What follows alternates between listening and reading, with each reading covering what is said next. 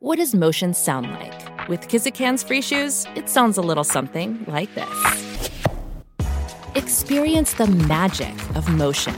Get a free pair of socks with your first order at kizik.com/socks. This is Speaking of Writers on Capital Region Sunday. I'm Steve Richards. Douglas Preston and Lincoln Child are number one New York Times bestselling authors who maintain an enthusiastic following, but they've recently dedicated themselves to writing their famed Pendergast novels as quick-witted, standalone thrillers that serve as the perfect introduction to the legendary detective for first-time readers, while maintaining the appeal for longtime fans. The series has been called, quote, consistently exciting and never predictable by the Associated Press, and the Washington Post raves about Preston and Child. There's nothing else like them.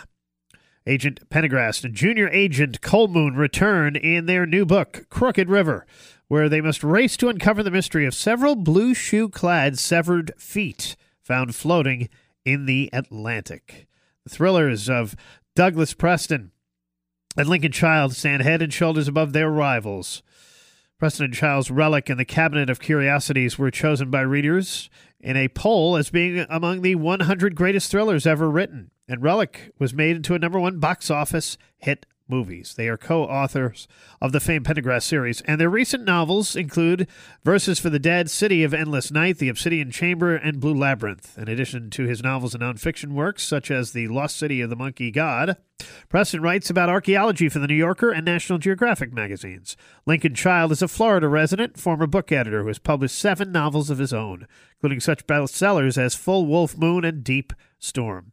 And you can sign up for the Pendergast File, a monthly, strangely entertaining newsletter from the authors at their website, prestonchild.com. And you can also connect with them on their Facebook page as well. Happy to have Douglas Preston and Lincoln Child back on this program. Gentlemen, welcome.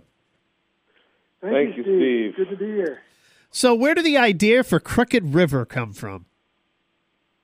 Well, it actually came from a true story. Uh, some of your listeners might have might might be familiar with this. Uh, in the past 10 years, uh, 20 feet uh, clad in running shoes, severed feet, have washed up on the beaches of British Columbia and also in Seattle and Tacoma, Washington. And it's a story that I've been following, that I've been following for a while, and really fascinated with it. That they've never really solved this mystery. Uh, some of these people might have been suicides. Uh, perhaps drowning victims and so forth, but um, and some might even be the product of a serial killer who hasn't been caught or identified yet. But I, I read this story, and it suddenly occurred to me this would make an excellent first chapter of a thriller novel. So I called up Link, and we brainstormed it, and we decided to set the scene uh, on Captiva Island, which is one of the most beautiful islands off the Gulf coast of Florida.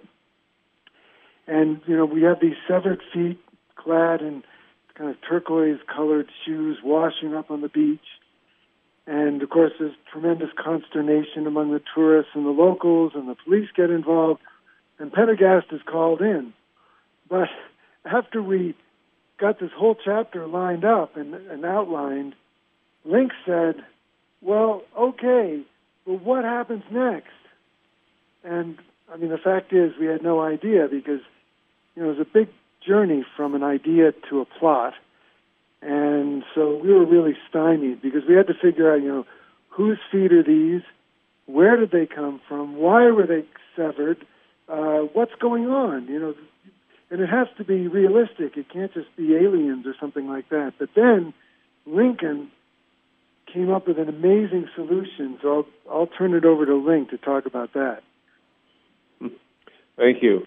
Uh, well, Steve, as Doug pointed out, you know, we, we had the uh, the backstory of the feet and uh, a, a great location from a reader's perspective, but you know, um, we realize that one problem we always have is our readers who are very shrewd uh, and perspicacious um, often figure out who the bad guy is very early on and love to tell us about it. And you know, it's it's understandable because there's only about five or six main characters in an ensemble cast who can be the real killer or the bad guy, and it's pretty hard to hide, that person, although we've tried in many ways.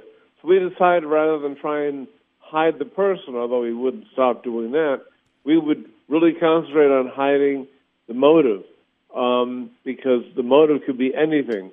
And um, so what what made the book work for us was the fact that we had a great setting, in our opinion, and we also had a motive that was just diabolical and involved a medical condition. I, I won't say any more than that.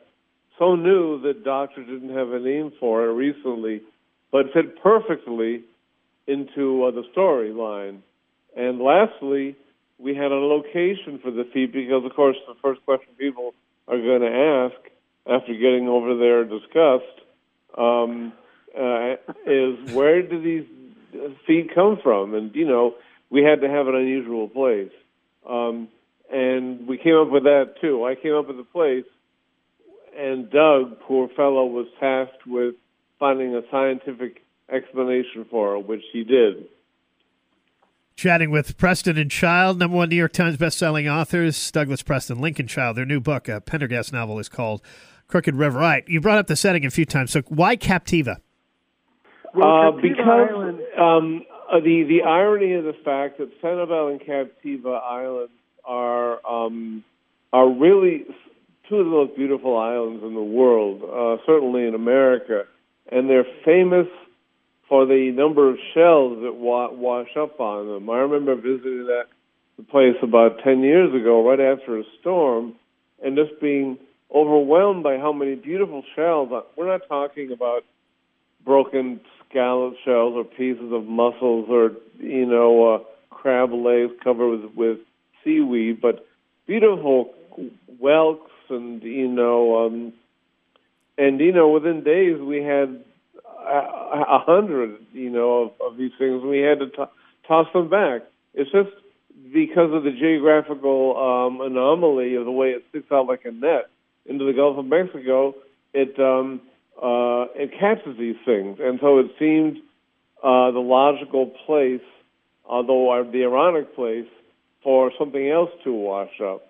Uh, so when Doug suggested, suggested the feet, uh, Sanibel and Captiva seemed not only a likely spot where such a thing would happen, but it seemed a great location to set a novel in, being such a beautiful and interesting spot.